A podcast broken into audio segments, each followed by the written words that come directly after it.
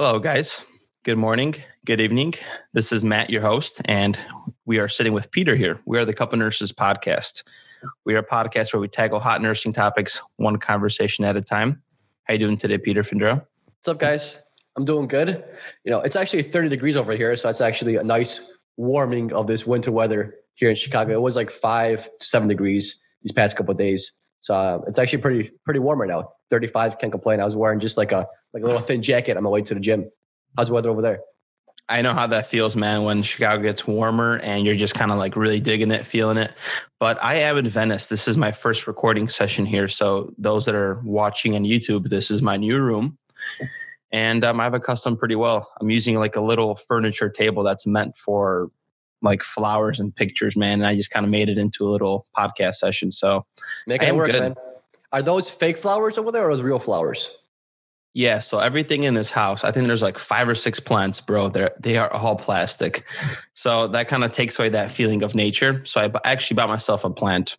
You bought yourself a plant. What kind? Of, is it a cactus?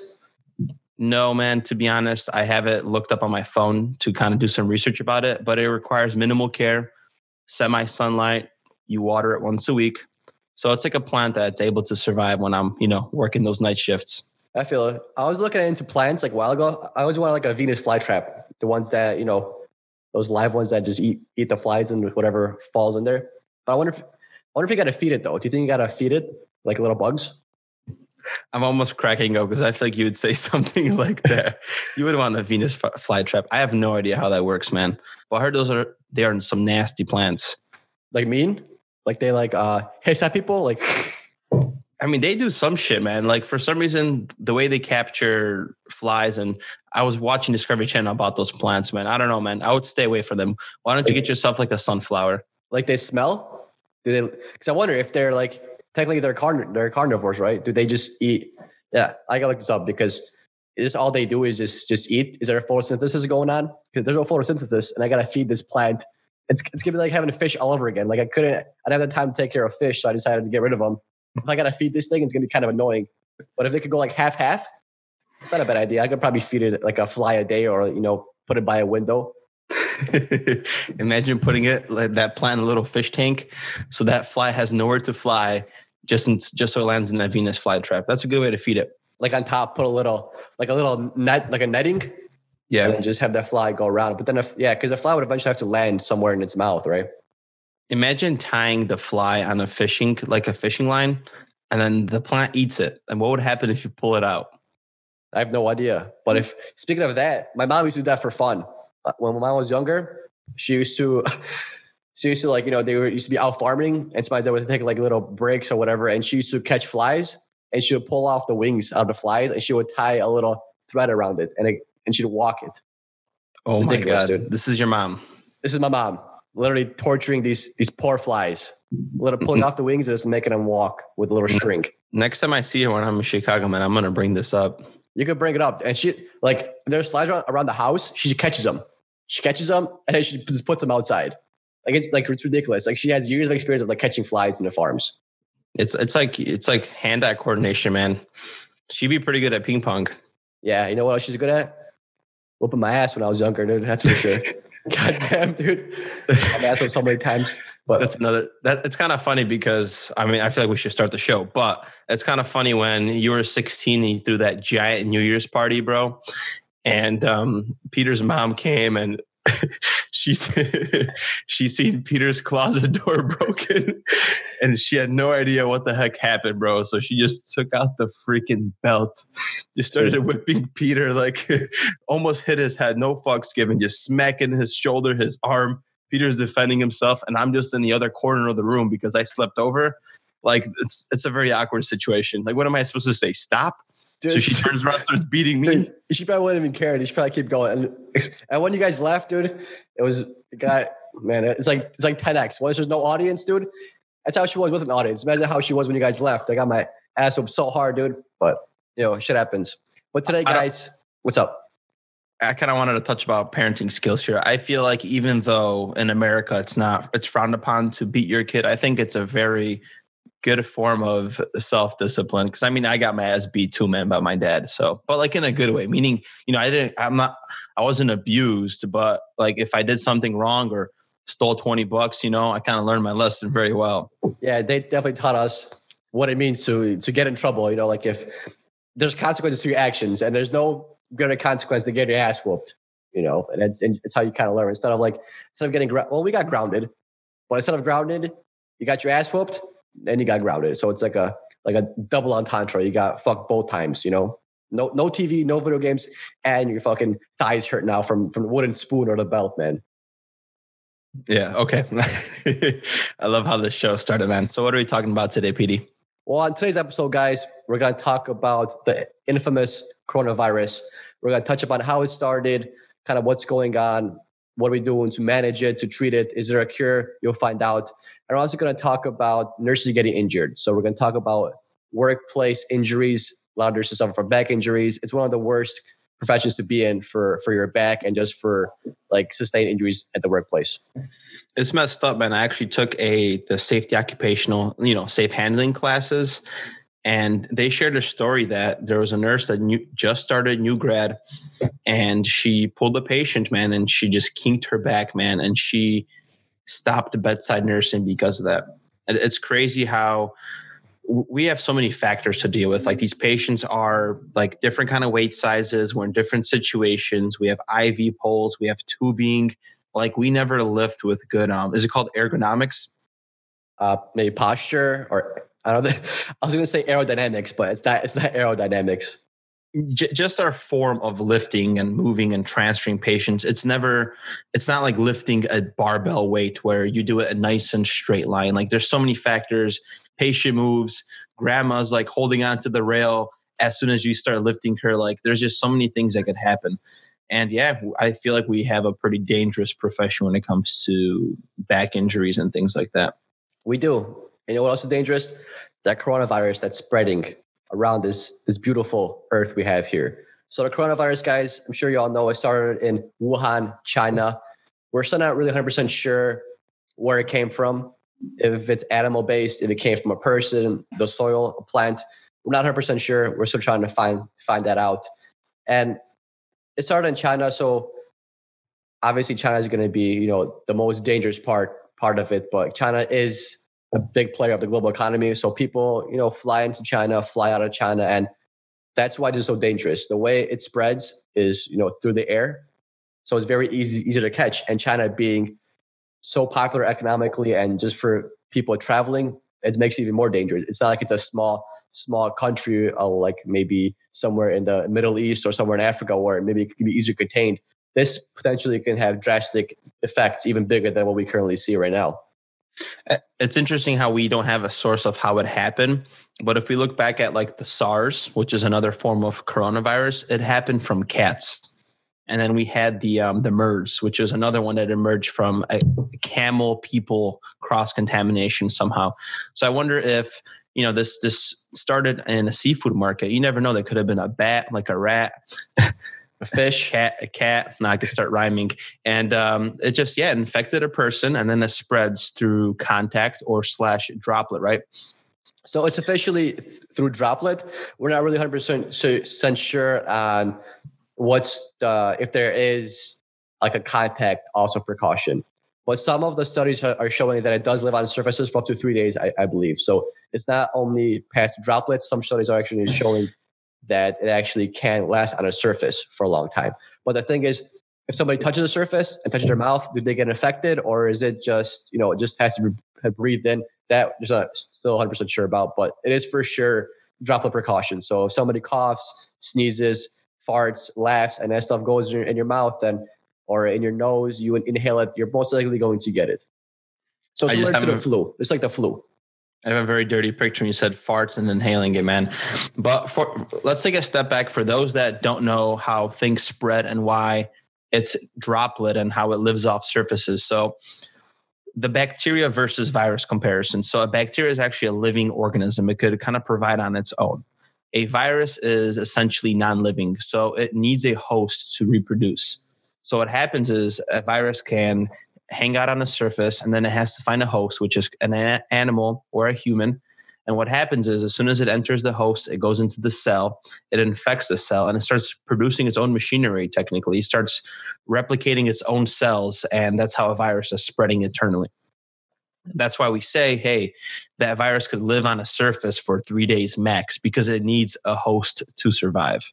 So that's where we kind of talk about contact and how stuff spreads.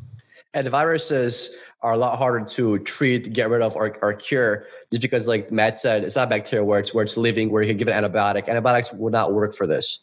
You would need like antivirals. So another virus, HIV is also a virus. Flu is a virus. You need antivirals, and these are a lot harder to treat because there is no no no um, native cell. There's just you know like a virus, like a capsule around it. So it's a lot harder to disrupt the virus's you know system, their their genes and prevent the uh, spread and transmission compared to bacteria, where you give it an anti- antibiotic and you kind of, kind of, there's more ways to kill a living living organism than it is to kill a non-living organism. Is basically what I'm yeah. trying to say.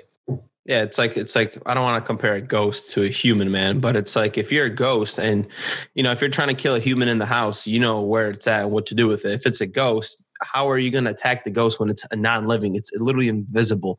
You'd have to kind of create some kind of radar gun or something. just to kind of give you guys into a perspective. Yeah, drink some holy water or something, you know, like back in the day. But the official name for coronavirus, they changed recently and it's officially called COVID 19. The 19 is for the year 2019 is when it first came out. And the thing that makes it even more difficult to to find and to kind of because uh, so it's kind of hard to diagnose. You could say because it masks the flu basically. It has the same symptoms as a flu. You know, headache, fever, shortness of breath, cough. People could develop pneumonia from this. That's there's not one specific kind of sign that's going to say, oh, he's got coronavirus. It's not like your sputum's pink, you know, where you, you cough and you spit out pink stuff or purple stuff or yellow stuff, and you're like, yep, that's coronavirus because it's yellow. No, it's it's the same symptoms you see as a flu. And the only way you can really find out that it is for sure coronavirus is through its testing. And then that's usually the, the RSV panel, correct, Matt? You get the, they swab your throat or your, or your nose and they, it's a serology test and a genetic testing to actually find out that this is coronavirus. Yes. And what I like is even in this hospital, or it was Kaiser where I worked. So because of everything that's happening and we need more testing on RSV, sometimes some facilities, they send out this RSV panel to get tested in a lab. Now they have machines where they t- test the RSV panels here in the hospital and the results come back within 24 hours. So that's pretty impressive that they're trying to upgrade based on what's happening in like our current society. Yeah, it's nice. I'm not sure how long our RSV panels would take for the coronavirus. I think number ones take like 24 to I think maybe one th- one or three days, depending. Because I believe we we ship ours out, and we did have a coronavirus case in our facility. It ended up being negative, so oh, thank God for that. But there is, I think, maybe two or three cases actually in, in Chicago that that have, have been reported. You know, if you go to our show notes, there's a link that Matt provided that kind of tracks all the coronavirus outbreaks that, that there is. If you guys are really interested, you guys could could check it out. But there's three for sure that, that are in Chicago, but they're all negative. So what happened is they were both positive actually, and they both recovered. Oh, so right. so sorry, three three cases. Two of them were, were positive, and like you said, yeah, they recovered. Sorry about yeah. that. And what we meant recovery is they they actually got treated. So that's kind of impressive. You know, I think there's a couple cases in LA but it's not recovered. So there's 73,000 reportings, and th- then they go into the bucket of dead or recovered, meaning they actually kind of cured themselves. Not cured themselves, but just um, the virus went away. Yeah, so I guess you could say you killed yourself because there, there isn't a really cure for it. There's, there's like a vaccine, not that can really give you to get rid of specifically coronavirus. We could kind of give you things that make you feel better, massive symptoms, things like that. But but essentially, we are hoping that you're native immune system is able to fight off the coronavirus by itself. And that's kind of what has been going on. I know some some companies out there, pharmaceutical companies, have said that they are are working on some kind of medication or vaccine to to fight the coronavirus. I'm not sure how far they are in their completion of it, but there's people working on it. So maybe in the near future, maybe we'll get a vaccine or some kind of medication. Yeah, so I kind of want to talk about the timeline because I'm actually pretty impressed how our world or our governments took care of all this. Because usually in the news, we hear everything negative. This is happening. Trump's doing this. A bunch of negative shit, man. It's keeping us in this negative state. Here, I kind of wanted to take a look at the timeline of how we troubleshooted this coronavirus. And I'm actually very impressed by our society. So, in December 31st of 2019, China basically alerted the World Health Organization that there's an, a pneumonia with an unknown cause. The next day, the Chinese shut down the Wu, um, those are the seafood market, because of suspicions. Within that time, the first death happened eight days later on the 9th of January. A 61 year old man died from the severe pneumonia. By the 12th of January, China shares the genetic sequencing of the coronavirus to help trace the dangers. So that's that's really impressive that within 12 days of getting alerted, China already has a DNA sequencing of the virus, and they're able to um, give it to multiple labs. And what and then let's move further down the timeline. 24th, we finally get one case in United States. Um, and it's interesting too. On the 27th, uh, Bill Bill Gates he donated 100 million towards this um towards this outbreak. And I, I like Bill Gates, man. That guy's that guy's always doing doing something. This guy has I mean, if you guys know who Bill Gates is, Bill Gates is a creator and founder of Microsoft. Basically, has a role in every PC that you that you basically had hands at that you had your hands on in the past. I know he did a lot of uh, donations with Ebola as well. Same with the swine flu. I know he's also trying to get rid of the West Nile virus in Africa. Like the Bill and Melinda Gates Foundation, they do a lot of this, you know, anti, uh, I guess you could say antiviral viral, you know, health management, that whatever you want to call it. But they definitely do a lot for these issues that are new, upcoming, or maybe they're they affect somebody that's in a poor population that people might not want to take care of. He does a lot of good foundation work. Yeah, so in Africa, I watched his documentary. He tried to stop. Um, what what do you get from rickets? Is it um? It's with the letter M, bro. I'm I'm like blanking out malaria. right now. Not malaria. Not malaria polio. So he wanted to stop polio and he was actually paying for vaccines and these people, these vaccinators are going to, you know, little tribe to tribe vaccinating everybody to stop the outbreaks like in different um, countries like Uganda. But the thing is, is that some of these people think that the vaccines are bad and they would kill the people that are coming to the vaccines to their little tribes. It's crazy. But I wanted to kind of finish this off here with this timeline. So we're we're at January 12th, United States, right? By February 3rd, China already has clinical trials for a drug, for antiviral drug called uh, remdesivir. And by February 10th, so this is 40 days later after coronavirus gets, you know, put on the streets, 168 labs around the world are able to diagnose the virus successfully. And they're already like running tests. That's like, you know, we hear about negativity. Like I said, I'm like, this is impressive, man. Within 40 days, our world, like figures out a virus, figures out the DNA, and we're like trying to stop it. Like that's that's impressive, man. I think China did a great job by like you know stopping the no-fly zones because they're such a populated country to prevent like this massive outbreak from happening. Imagine if you get if you could try something like this on a global scale, but with like you know HIV or certain cancers.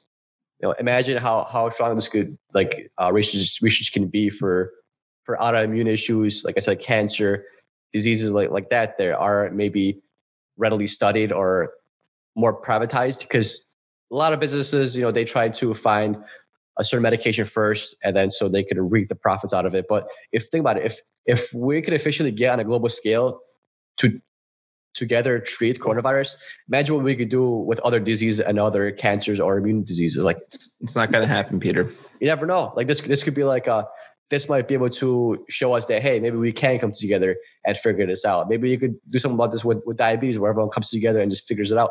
This might be like the first step to it. You never know. It could cascade into a lot of other positive things. Yeah so i'm definitely an optimist with everything i do in life. I'm going to be very pessimistic here and i'm just going to be like dude there's there's shitty people that are running our government. There are people that wouldn't want diabetes to be solved because imagine how much money diabetes brings in to the pharmaceuticals, to surgeries, to the hospital. Like it's a business, unfortunately, but I really, really would love for you know everybody to be cured from that if it was possible. Yeah, that's a good point, Matthew. Let's talk about workplace injuries. Do you want to wrap up coronavirus here? Uh, sure. Yeah. So I'm not sure how much total deaths they are, but if you guys like Matt has linked into the show notes, there's uh consistent feed of where the coronavirus is, where it's majority affecting, shows you new spreads, shows you how many people died. And like I said before, there's no cure for it, there's no treatment for it. And the main reason people die is due to like a severe pneumonia, coronavirus associated pneumonia. And obviously, we can't get rid of that pneumonia because there's no antibiotic that would give you or antiviral. That's why it's so dangerous. So right yes. now, we're banking on that your body is going to be able to handle its own and actually fight this coronavirus by itself, with us just helping it out by masking the symptoms, making you you feel better. Before before we end i actually pulled up the results the data the latest data which just came out today. So right now confirmed we have 72000 cases confirmed almost 73000 um, we are at 27 countries confirmed out of 195 and we have um, 1800 deaths out of those pay, uh, confirmed cases we have 13.1 thousand uh, recovered patients so, so not bad, you know. I mean, it's still it's still a huge death toll compared to other viruses, uh, but I think we're doing a good job, to be honest. Yeah, and it's only what maybe like three months in now. It started back in December.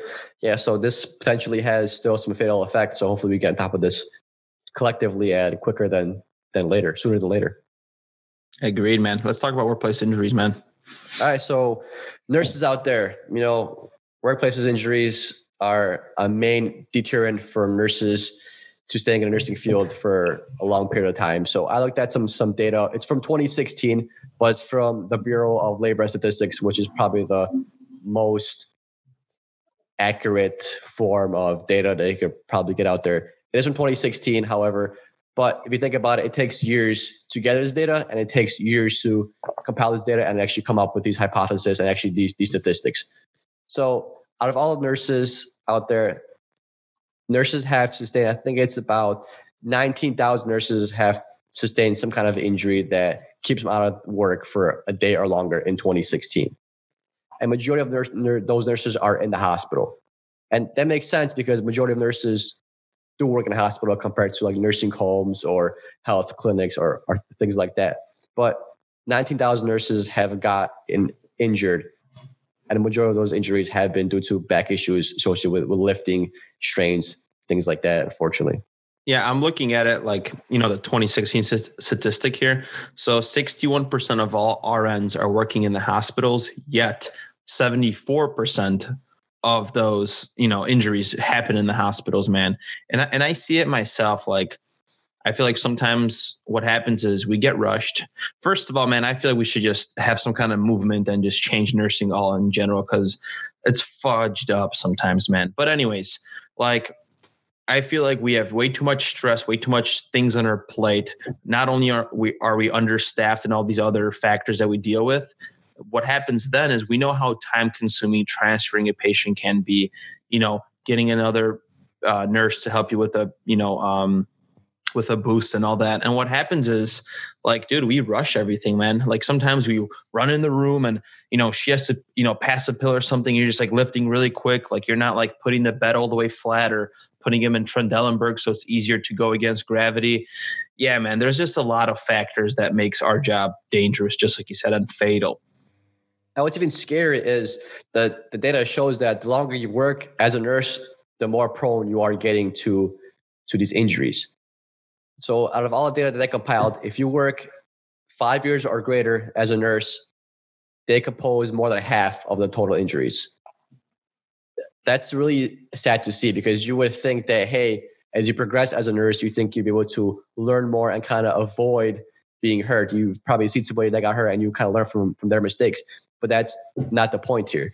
The what's actually showing is that the longer you work, the more chance you have of getting injured. And that, that does make sense if, if you look at it because you're lifting more, you're doing more hands-on stuff the longer you work. So so that completely makes sense. It's very unfortunate because we're obviously not doing enough education or or we don't have enough equipment that would that could help nurses. There's some kind of an issue there that we're not we're not addressing. We're trying to address it, but it's clearly not hitting home. I, and I feel like hospitals, since they know how much workplace injuries and disability costs, I feel like they should be more proactive towards this reason. And it's kind of funny when I look at hospitals because I've been travel nursing. Every hospital is different. There's rules, there's laws that you know govern safe patient handling. Uh, there's one in California, there's one in Illinois. Not every single state has one, so they should definitely push for it. For example, Kaiser, right? Every single room had a blow up um, the hover mat. So every single room had that the machine that you plug in and it blows up the mattress to transfer the patient easily. This hospital I'm working at does not have it. There's one on every single unit, for example. Kaiser, being a for profit hospital, knows how much it costs, and they actually did the job to get a hover mat in every single room. Funny, man. That makes wow. I wish I wish we honestly, but do you always use it? Do you see nurses always using it, or do they still try to just like pull the patient over just just with their hands normally? It depends, man. And to be honest, I used the hover mat before and I did it myself. What I used to do is I, t- I take the brake off, kind of move the bed a little bit towards, you know, away from the, the wall. I blow up the mat and I drag the patient myself. hey, I shouldn't be doing that. But it, honestly, the patient is so much lighter because um, you're blowing air in and underneath the, um, the mattress, there's little micro holes, which are kind of blowing air. So imagine like an air hockey table that little um, whatever that um, the hockey puck puck. There we go. Whatever the the puck is so much lighter, so that the patient just like glides, bro. Yeah, I'm not sure if I used it, but we do did use it on our in service, like our um, proper lifting techniques in service, and yeah, that takes like a 400 pound patient, and you can just drag them over, like Matt said yourself. You really don't need anybody else. You just need somebody there else, just because know it's always better to have two people than one. And you know just in case you need somebody just to watch your back. But you can definitely move them yourself. I don't recommend doing it yourself just because that's not the safest thing. Maybe you pull them too hard and maybe the patient's going to fall on you. But it makes things a lot easier. I know in our hospital or in, in my floor we have the, those uh those cranks. Well it's not a crank. It's, it's electric. Those lifts. Okay. It's it's in every room. It's like the giant lifts that go on the ceiling and you just bring it down and you put the, the sheet under the person. But the issue with those is that it takes a lot of effort. It takes a lot of time out of your out of your shift to transfer somebody somebody over like that, because you got to bring the, you got to put the little harness under them. Then you got to bring the machine over. You got to strap them up, and then you got to move them. Then you got to unstrap them, and you know, vice versa. But those air matches are are really legit. They're actually really cool. We have one maybe have two. We have like two or three on our, our unit that we could just use. And I've used it before and it makes things so much easier. Like it's, you, all you gotta do is like just pull them over lightly. That 400 pound person turns into like a 20 pound person, just like that. And, and those little cranes, they're awesome because you don't need to call another nurse to help you with stuff. Like I in the ICU there, I used to do everything myself. Even an intubated patient, strap them up, transfer them, or sometimes you just lift one side and tuck a pillow. You don't need help for a turn. It takes longer, but being a travel nurse, you don't have as much help and resources, I feel like, and you could totally lone wolf it. This ICU I'm working at does not have lifts. I'm just like, what the heck, man? But it is what it is. And I feel like every single nurse that's, you know, scared for let's just say getting workplace injuries like go talk to your you know go go do your unit meetings your whatever. I forget the names of the meetings but talk to them man. Talk about safety. Talk about you guys need this equipment because it makes a freaking difference. Because at the end of the day if you're going to hurt your back the hospital's not going to give a shit. That's just reality guys because you are responsible for your own health. If the hospital doesn't give you equipment you don't say anything well then you get an injury it's on you. You're going to suffer with that, not the hospital, you know? I mean, some hops are going to suffer financially, but imagine like you hurting your back and then having sciatica for the rest of your life. Like that sucks. Like imagine having sciatica the rest of your life because you didn't feel like using an air mattress or you didn't feel like using a lift. You know, instead of you know living with pain your whole life, why not just devote the extra 15, 20 minutes to actually getting these the equipment and actually doing it the the proper way? Just and, look back on it. Go ahead, Matt. And I, I kind of wanted to say you should kind of share your story because when you were younger, you actually hurt your back, man. And I remember at one point you kind of say, "Hey, Matt, um, take a look at my take a look at my back. Like, is it crooked?" And I'm looking at your shoulders, man, and like one of your shoulders are higher than the other. I'm like, "Whoa, man! Like your back is like fudged." Yeah, dude, definitely were was not even even. I went to chiropractor and did all that stuff, but I actually hurt my back in like a nursing home back when I was a I was a, I was a CNA and that was just due to what actually happened was it was like a patient that was you could say combative and we tried to get him into bed and you know we tried to get him up and then he resisted and none of us expected him to resist and that's kind of how I hurt, how I hurt my back. We did end up doing like a safe transfer but like I hurt my back and I had to go to chiropractor for like six months and it took a long time to heal. This was probably when I was I want to say 18 and the pain finally probably went away maybe like three or four years after that and I still sometimes have that have that sciatica pain because technically I got diagnosed with, with sciatica. Um, and it does, if I sit for a long time, then it does start to bother me a little bit. It's not as bad as it was before. It was all covered too by by the facility that I worked at. But it, it sucks. Like it just flares up once in a while, and you can't do anything about it. You just kind of got to walk it off. And it just that's not something that equipment could have helped with. But this is just an example that what you could actually go through. So I've been dealing with this for probably for I'm 20, 25 years now. It's been about almost like seven years with this with this issue. Yeah, man. That's and see, it's like one event, man, and the repercussions like echo throughout your you know whole entire lifetime. Another like crazy statistic. Got the police coming. Jesus. oh, and a fire truck, man. Yeah, let's just continue. So 2016, guys.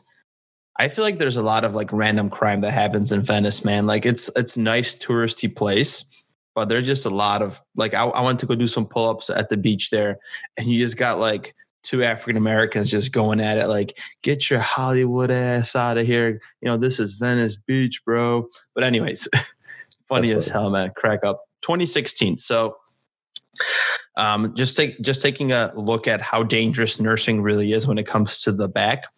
Out of um, 10,000 cases, 104.2 cases happen with um, injuries for nurses, right? When it comes to all the occupations combined together, 91%, 91 91.7 cases happen per 10,000. So we as a profession, compared to all the occupations combined, still have higher workplace injuries. Yeah, we get hurt on the job more than all the other professions, you know, combined, which is very unfortunate. The majority of this is is back. Uh, actually, the stats show that's 45.6% of those 19,000 injuries we talked about happen just from from back injuries. And then the following ones that are kind of after it are workplace violence and then falls and, and slips. Like you'd be surprised to hear that workplace violence is, is, number three on the most common injury that nurses, nurses sustain after after you know back injuries and falls and slips. Fall, falls and slips you could you could kind of you know try to avoid by having like a neat room and just like uh things in the correct places. We actually had respiratory tech that that slipped or tripped on some kind of uh, equipment. I think it was like cables from, from the vent or something. So that's the first time I've seen that happen. But that just shows that just shows that it can really happen happen anywhere. And the lady came with like a leg brace, and she was actually out for like I think it was like three weeks to to like a month. And in workplace violence, something you would really not expect in nursing. It happens more often than, than you can think of. Let that be work worker on worker, or majority of the time it's actually patient on, on nurse or patient on on uh, PCIA or patient on physician. But nurses were right there in the trenches, so we're the ones that kind of get hit more than anybody else. When it comes to workplace uh, falls and slips, one thing that comes into mind for me is the SCD machine that hangs at the edge of the bed I feel like there's never a proper place to plug that cable in. So sometimes you're plugging some some beds have a cable underneath the the bed. I plug it in there. Sometimes I got to drag that cable across to the front end. So you got a black cable hanging around. Sometimes I I didn't slip on it before, but I tripped. I, I tripped on my own lines before, and I tripped on like, like that kind of cable. I didn't fall, but I'm just like, oh, careful um, violence, man. Hell yeah, dude. Especially like the ETOH patients happens all the time. I even had a guy that almost bit my finger once. I was in Kaiser. He was in four point restraints, and I'm pretty sure I shared that story with you before. I'm sure. And, we can share it again. It's appropriate of course, time. Of course. And the guy, man, he thinks I'm trying to kill him. The guy is freaking out. So he gets a hold of my IV tubing and starts biting his own PICC line off, man. Like I'm just like, what the heck, dude? So I'm trying to, I'm trying to grab his arm and I'm trying to push some. Um, what am I pushing? Haldol. Not, not Haldol. I was I was pushing uh, benzo. Ativan. I wasn't pushing Ativan. No. I was pushing a benzo, bro. Um, what what are we giving? Phenobarbital. Phenobarbital. There we go, baby. I'm pushing some phenobarbital, and he. I'm trying to get into his arm. I got security holding this guy down, and he's trying to bite my freaking finger until until security like takes his face, like pushes it to the side, and it's like, yeah, man, we just deal with dangerous shit sometimes, and you you know. Like people like imagine nursing is just like, okay, do you have to use the washroom? Okay. Do you have pain? Okay, I'll bring Here's you your pill. meds yeah, oh, you have a headache? I'll give you some ice. Like, nah, man. Sometimes I'm freaking scared for my own life here, trying to make it out of work on time. Like, it's it's it's nursing is so interesting, man. I feel like we get so underpaid for what we do and deal with. Yeah, man, it's it, it sucks. Like you, like you said, you wouldn't think about these things you know, as a, as a nurse, even nursing school, you never thought about, you know, somebody swinging at you or somebody having to hold down a patient. Like, yeah, you hear those stories, but you're like, oh, it's never to happen to me. But it happens to us more often than than you might imagine, and that's that's, that's it sucks, but it's just part of being a nurse, I guess. And like Matt said, maybe we got to address these these issues in a more of a microscopic manner or, or or what. But these definitely happen, and people are getting hurt. You know, it's an you know it's another one.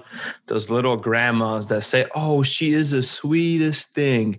What happens? Twelve o'clock at night, workplace violence. Man, I'm getting scratched by this grandma because she's trying to freaking get out of bed, or you know, like some demented, some dining. Oh, I got to go to work. I got to get up and go to work. No, you are staying in bed because it's twelve o'clock at night. No, no, give me the slippers. Boom, nails coming out, trying to scratch me. Grandma, what are you doing?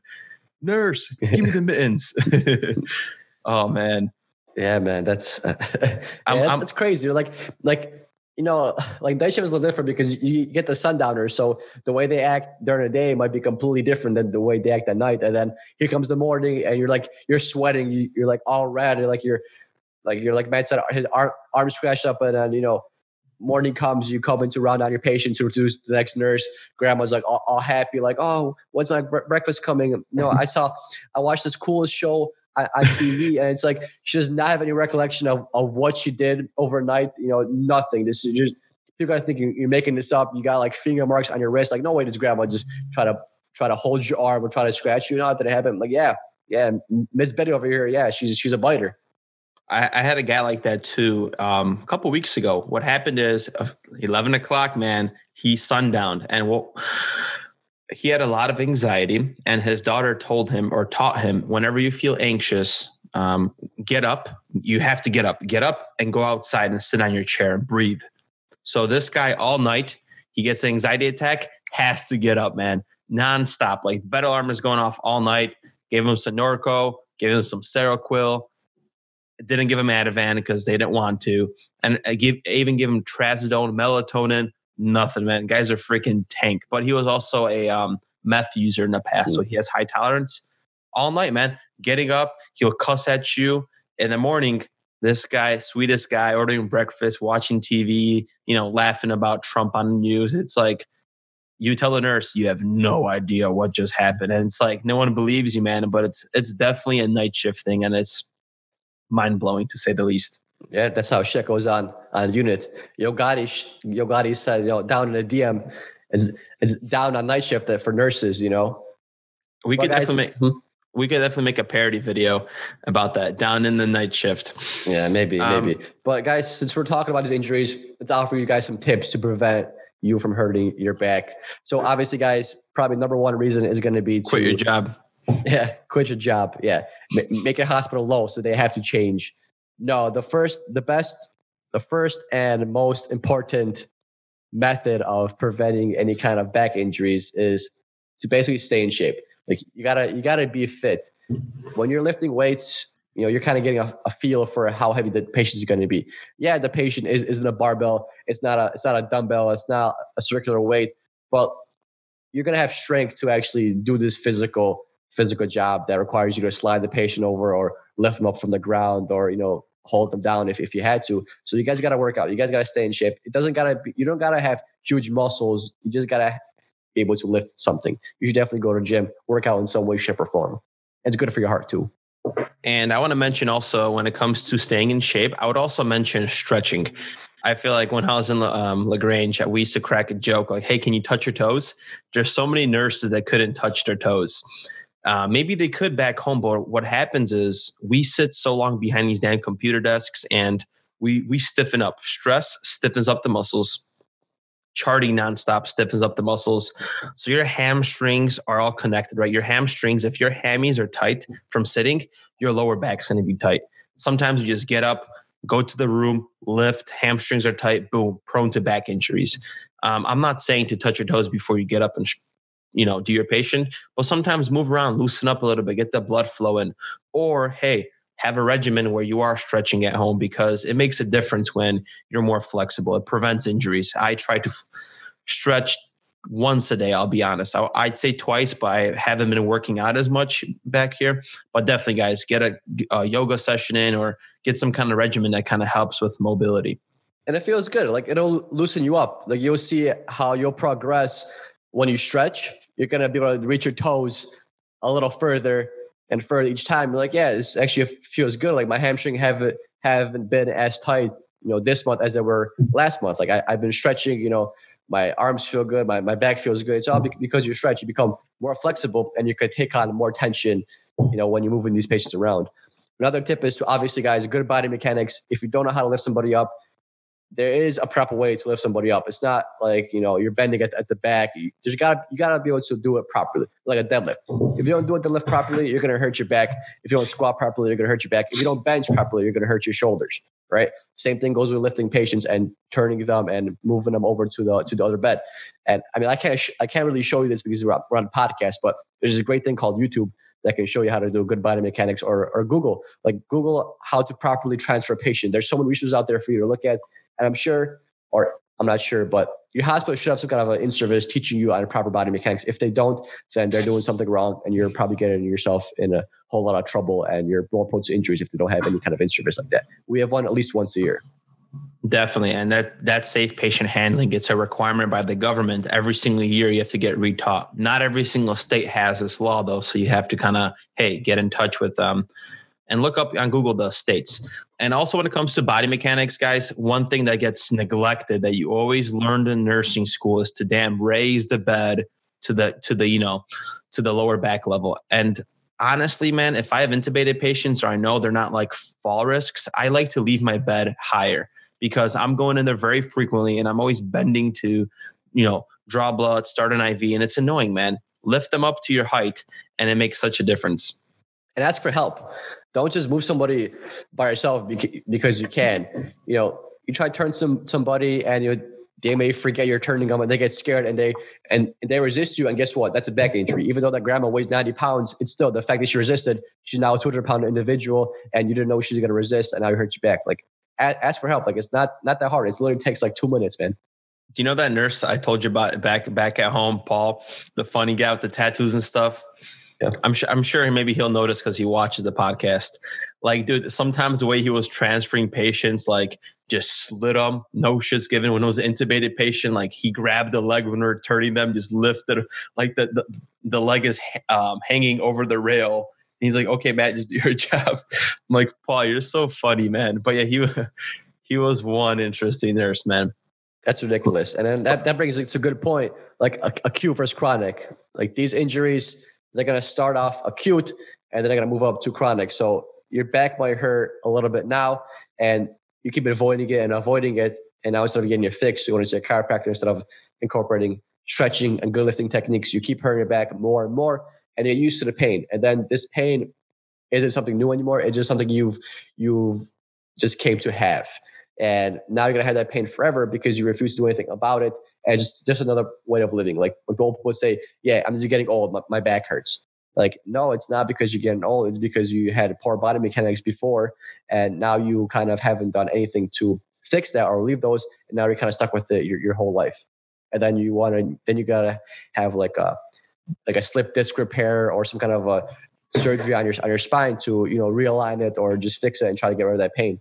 Definitely. And like the last one is proper shoes. So I don't know what the proper shoes are for nursing. I guess definitely if you have an arch or you know if you have a the flat, Heelys, the Heelys. There we go. If you have a flat foot, grab something for that. But I definitely wouldn't mind checking out, even for myself, like doing some orthopedic insoles. Because I feel like sometimes what happens with my feet is I, am kind of more inward. So like my feet go inward. I've I've been noticing. So it would it'd be good good to correct that to maybe help with my like, lower back. But I definitely got to I got to get a new fresh uh, pair of Nikes. That's what I wear. I wear running shoes. You don't mess with Adidas, just Nike. Actually, I might get Adidas pair. I'm sorry. Mm-hmm. I actually looked. Yes, I went to the store and they looked very nice. They're on sale for I believe 110 bucks, which is still pricey for you know a pair of shoes, but it is what it is. I prefer them over the Crocs. I started off with Crocs, wore them, love them. My my my foot smells and sweats way too much in Crocs. Yeah, I think I think every nurse's feet smell. Like if your feet don't smell, you're either lying or or you don't have real feet. You have plastic plastic feet. but or, or metal or whatever or prosthesis. But yeah, every nurse that, that I come around, their their feet smell like it's just a part of being a nurse, I guess. Maybe, maybe, maybe, it's a middle, maybe it's a Midwest thing. I, it'd be pretty cool to survey, make a giant survey online. Like, hey, are you a nurse? Do your feet smell? Because California nurses' feet smell. Have you noticed? I don't know, man. I just I feel like usually when they sit and I get a report, it's either standing because they're very huge on bedside, or you know we're by the computer desk. But I am conscious. Like sometimes if I have my like feet crossed, I am gonna uncross my feet when I'm giving a report because I don't want my like bad odor to like uh, to smell. I let my feet air out sometimes. Sometimes when I'm charting, I take off my my my shoes a little bit and I let them air out, and it helps sometimes. That's what I loved about the Crocs, man, because they just slip off. You know, you you could tingle, wiggle your toes, and all that good stuff, and then slip them back in and get to work. Yeah, you should get up. I saw my Croc. I've been wearing these these Crocs for almost three years now, and they've been solid. They're actually made for water, but they're actually comfortable to walk in. It's funny because me and Peter bought the same pair of Crocs, different colors, like during the same time, and I got my stolen. Man, someone stole them back in my job. Like, who wants to steal a pair of Crocs like size 10 and a half? I know no nurse because I was the one of the only guys. I know no nurse does not have a size 10 and a half. So I always laugh that she must have took it home and her husband's cutting the grass with it. that would be funny. You see him chilling by the pool. I like, you know, you see like a Facebook profile, they're on vacation and some guys wearing Matt's Crocs, you know. Like, I'd be oh, so pissed. You're the one that took them, huh? I got you. Zoom in on it. Um, let, us go over, um, we're doing workplace violence. Let's talk about needles. Um, and I feel like the longer your shift is, the more shifts you work in a row, you're a little bit more kind of wild west with that needle. I, I want to say, like, I'm more, I'm like, okay, I got to give two insulins. I just kind of go in there really quick and don't put on the light. I'm just doing alcohol, a quick pinch, and I'm putting a needle in. I feel like sometimes you're a little bit more reckless as the shift goes by, and uh, what is it called? The more your shift, the longer, the more shifts you work. Even like, let's just say you have that 6 a.m. heparin and you know it's busy at the end of the shift, you know you're giving the heparin extra quick. Sometimes you're not being, you could be, you know, don't be careless because you never know what the patient has when it comes to bodily fluids, you know, HIV, let's just say worst case scenario and things like that. So you want to prevent that and throw throw away your stuff as quickly as possible to the sharps container. And one thing I do want to mention is screw the hospitals that don't have the Lovenox needles that re- don't retract so all of our needles in the hospital have safety caps, right? The Lovenox needles never have them. There's a few brands that as you take it out, the needle hides. Not in these new ones, but they care about our safety. really? I think our Lovenox needles still still retract. But imagine imagine a time where you know how there's blood needles now everywhere. Imagine a time where they had no blood needles. They had regular needles for everything. You had to draw up your Lasix out of the vial with like a sharp tip needle because now they have blunt tip. Now you can't you can't really stick yourself yourself with a with a blunt tip needle. But imagine the days where they didn't have blunt tip needle, needles.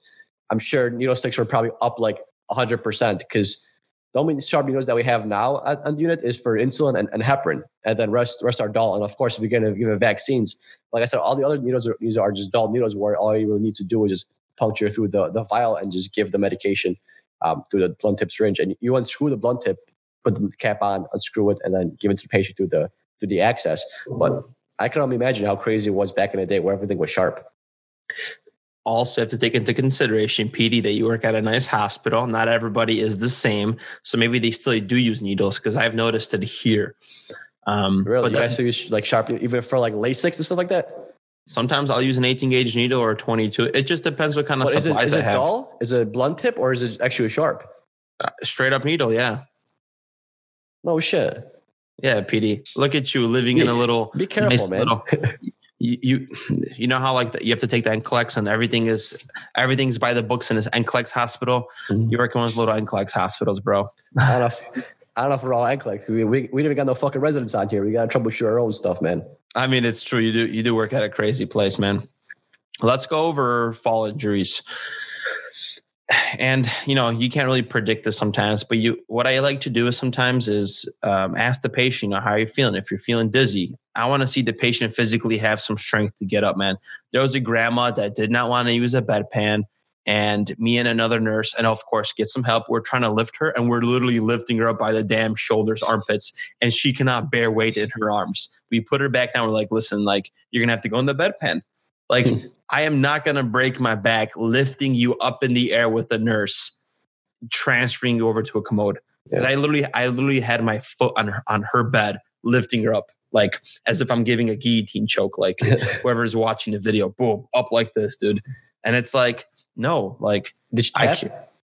Did she tap? Yeah. Yeah, she tapped, bro. She peed in the bed. but it's like sometimes you just have to care for yourself a little bit more. Like I understand it's uncomfortable being in a bedpan, but I'm not going to risk my back lifting you up. And I'm sure there was um lift equipment. I'm sure the nurse neglected it where she didn't want to use it. It was change of shift, a whole bunch of different, you know, uh, factors that make us want, not want to use the proper equipment. Yeah, like a scissor stand or something might have, might have helped.